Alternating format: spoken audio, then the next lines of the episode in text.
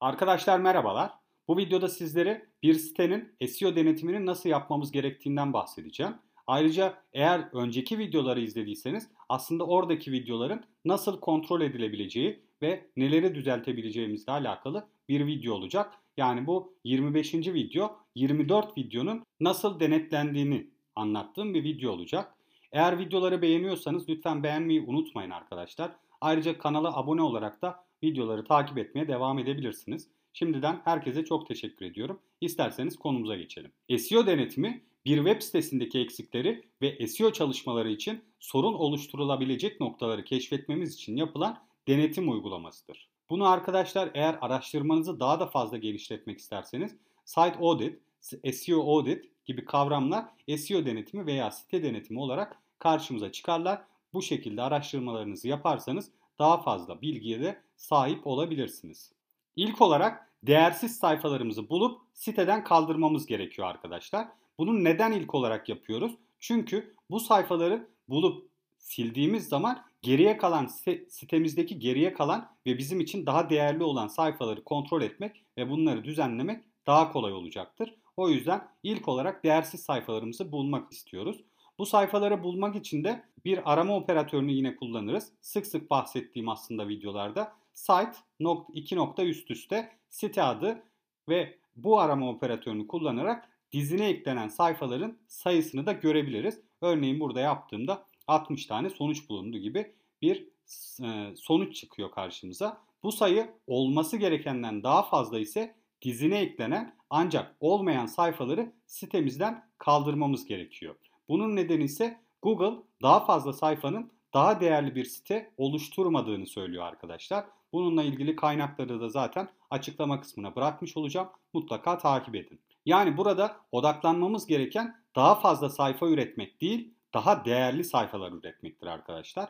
O yüzden bunun kontrolünü kesinlikle başlangıçta yapmamız gerekiyor. Örneğin çeşitli sitelere göre bazı değersiz olabilecek sayfalara örnek vermem gerekirse arşiv sayfaları, kategori ve etiket sayfaları, özellikle WordPress'te etiket sayfaları. Bununla ilgili de bir video paylaşmıştım. Eğer izlemediyseniz kesinlikle onu da izleyin.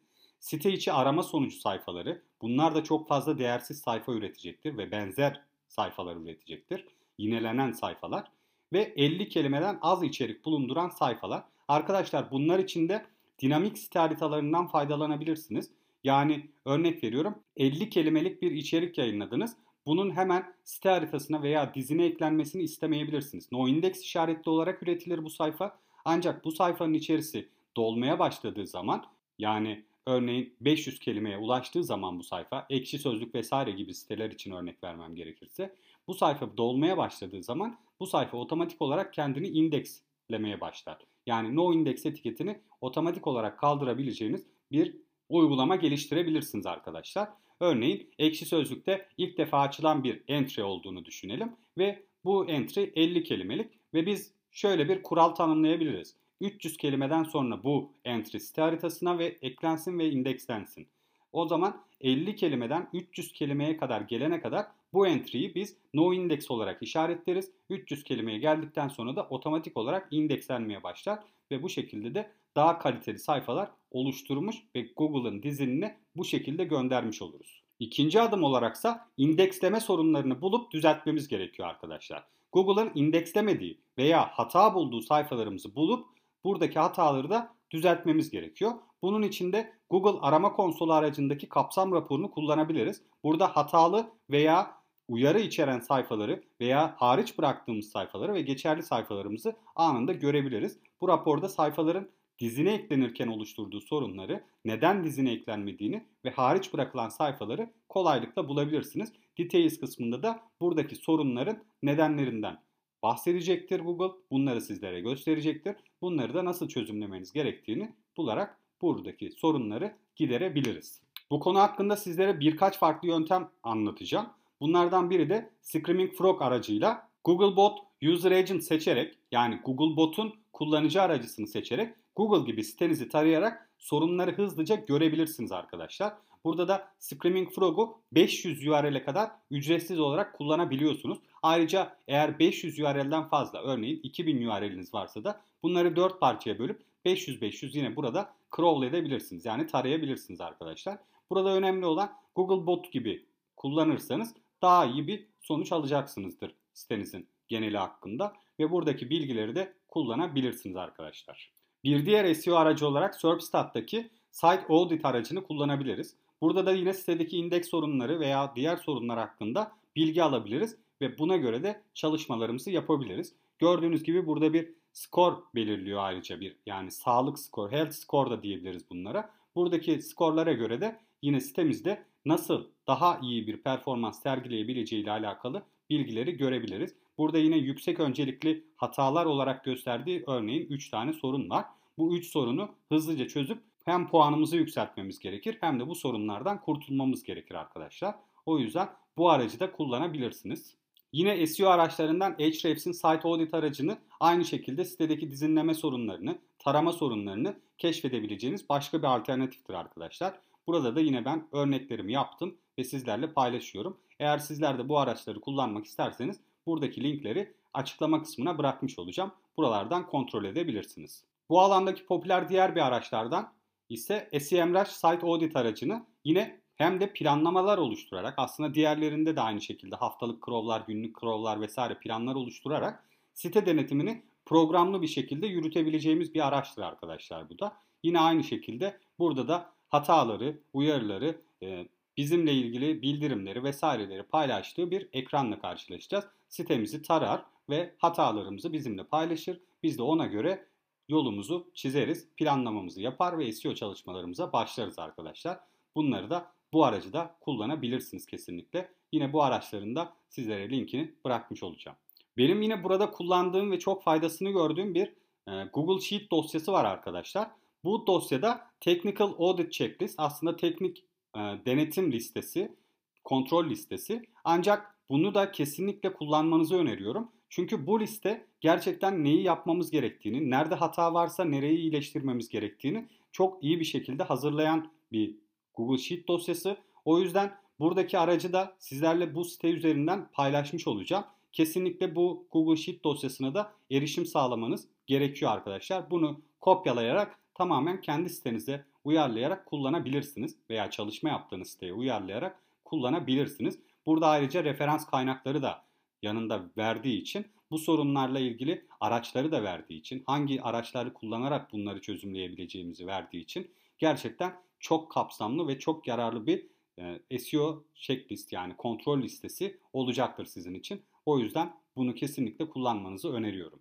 Üçüncü adımda ise web sitedeki taranabilirlik ve indeks sorunlarını tespit ettikten sonra sitemizin mobil uyumluluğunu kontrol etmeliyiz. Arkadaşlar genel bir test yapmamız gerekiyor. Ee, tabii ki de artık Google'ın yani mobil first indexing yani mobil öncelikli indekslemeye geçmesi, mobil sitenin hem masaüstü hem de mobildeki e, sıralamalarda yani dizinlerde öne çıkması bu yüzden bunları bir sıralama faktörü olarak kullanması bizim mobil uyumlu, kesinlikle mobil uyumlu bir site oluşturmamız gerekiyor. Ve eğer bir mobil uyumluluk sorunumuz varsa da bunu hızlıca çözmemiz gerekiyor. Bu yüzden de buradaki mobil uyumluluk testi, Google'ın mobil uyumluluk testi aracını kullanabiliriz arkadaşlar. Ayrıca yine aynı şekilde arama konsolundaki mobil kullanılabilirlik aracından da buradaki linklerimizi kontrol edebiliriz. Arkadaşlar bir web sitesinin 4 farklı sürümü bulunur.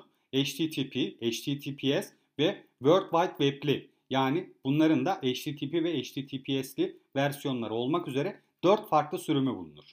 Ve bu sürümlerin yalnızca birinin Google'da dizine eklenmesini istemeliyiz. Yoksa çok fazla yinelenen sayfamız oluşacaktır arkadaşlar. Bu sürümlerin her birinin kullandığınız sürüme yönlendirildiğinden emin olmanız gerekiyor. Yani buradaki örnek veriyorum ben ikinci sürümü kullanıyorum. Yani World Wide Web olmayan ve HTTPS protokolündeki buradaki linkimi, buradaki sürümümü kullandığım için diğer 3 sürümü buradaki bu kullandığım sürüme yönlendiriyorum arkadaşlar. Bunun kontrolü için de arkadaşlar web browser aracında yani Google Chrome gibi bir e, tarayıcıda bu adresleri yazarak açtığınızda doğru sayfalara gidip gitmediğini kontrol edebilirsiniz. Yani siz World Wide Web'li bir sürüm kullanıyorsanız World Wide Web olmayan bir sürümü yazdığınızda da bu sayfaya gidiyor mu gitmiyor mu bunları kontrol etmelisiniz arkadaşlar. Veya HTTPS protokolünü kullanıyorsanız HTTP yazdığınız zaman HTTPS'e yönleniyor mu yoksa HTTP olarak mı açılıyor? Bunları kontrol etmeniz ve buna göre sitenizdeki bu yönlendirmeleri de yapmanız gerekiyor. Site hızını kontrol etmemiz ve iyileştirmemiz gerekiyor. Çünkü site hızı Google'ın resmi olarak açıkladığı bir sıralama faktörüdür arkadaşlar. Site hızını kontrol edebileceğimiz bazı araçlardan bahsedeceğim bu bölümde. PageSpeed Insights aracını kullanarak site hızını iyileştirebileceğimiz noktaları bulabiliriz. Ve bunu da sizlerle paylaşmış olacağım açıklama kısmında. Kesinlikle kendi siteniz üzerinde test yapmak isterseniz mutlaka kullanın. WebDev Measure yine bu araçta site performans sorunlarını tespit edebilirsiniz. Bu arada arkadaşlar Google'ın 2021'de sıralama faktörü olarak kullanacağı Core Web Vitals yani temel web göstergeleri değerleriyle alakalı da bilgileri alabilirsiniz. Özellikle CLS yani Cumulative Layout Shift mobil stabilizasyon açısından önem vermeniz gereken çok değerli bir konudur arkadaşlar. Yine site hızını hatta sayfalarımızın hızını kontrol edebileceğimiz Google Analytics, davranış, site hızı ve sayfa zamanlamaları bölümündeki raporlarda en iyi ve en çok trafik alan sayfaların hızları konusunda verileri görebilirsiniz arkadaşlar.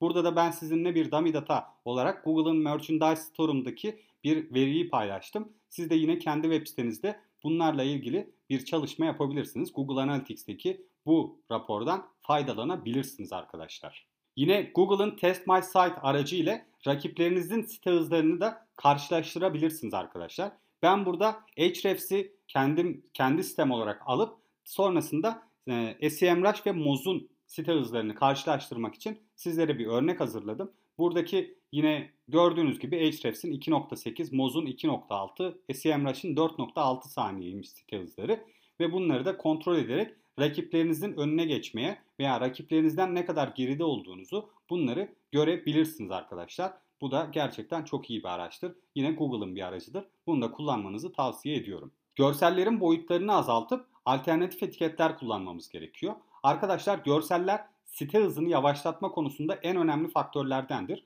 Çünkü büyük bir görsel gerçekten site hızını tamamen mahvedebilir aslında. Bu yüzden görselleri Image Optim, Kraken, Short Pixel gibi araçlarla sıkıştırmamız gerekiyor. Ayrıca buradan daha fazla bilgi almak isterseniz de görsel SEO ile ilgili yaptığım videoyu da kesinlikle izlemeyi unutmayın arkadaşlar. Burada daha kapsamlı bir şekilde aslında bu görsel SEO'nun görsel boyutları sıkıştırmanın, alternatif etiketlerin, nasıl görsellerin adlarının anlaşılması vesairesi, URL yapılarının nasıl olması gerektiği ile alakalı birçok bilgiyi burada verdim zaten. Bunları da kesinlikle takip etmenizi öneriyorum.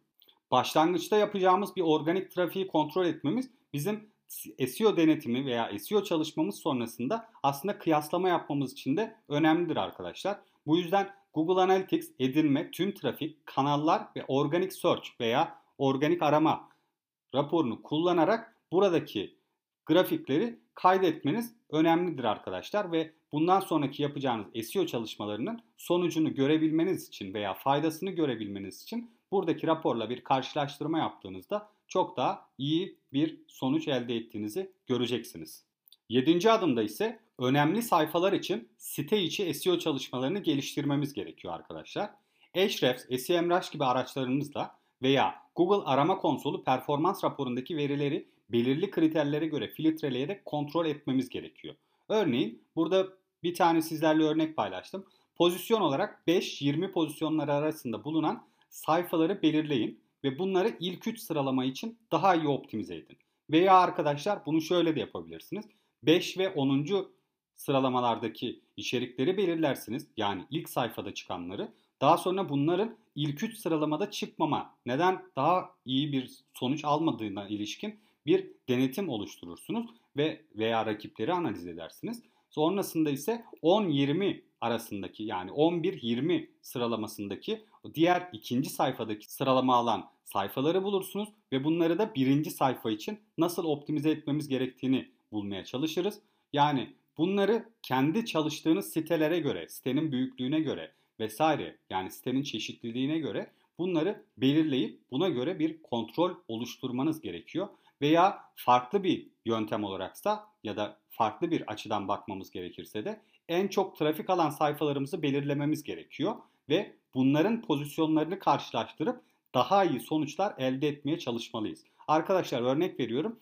En iyi trafik alan yani en çok trafik alan 10 sayfamız var. Ancak bunların ilk 3 tanesi belki ilk 3 pozisyonda sıralanıyor. Ancak diğerleri belki de 6. 7. pozisyonlarda sıralanıyor. Bu 6. 7. pozisyonda sıralanan 7 tane içeriğimizi de mutlaka iyi bir şekilde optimize etmemiz ve daha da iyi bir sıralama elde etmesini sağlamamız gerekir. Backlinklerin denetimini de gerçekleştirmemiz gerekiyor. Çünkü gerçekten önemli bir sıralama sinyalidir aslında. Kaybettiğimiz ve kazandığımız backlinkleri takip etmemiz gerekiyor ki buna göre eğer kazandığımız backlinkler zararlı ise bunları disavow aracıyla reddetmemiz de gerekiyor arkadaşlar. Yani bunları Google'a bildirmemiz gerekiyor. Eğer bir spam niteliği taşıyorsa, bizim sitemiz için zararlı olacaksa bunları Google'a biz bu linkleri kabul etmiyoruz diye bildirmemiz gerekiyor.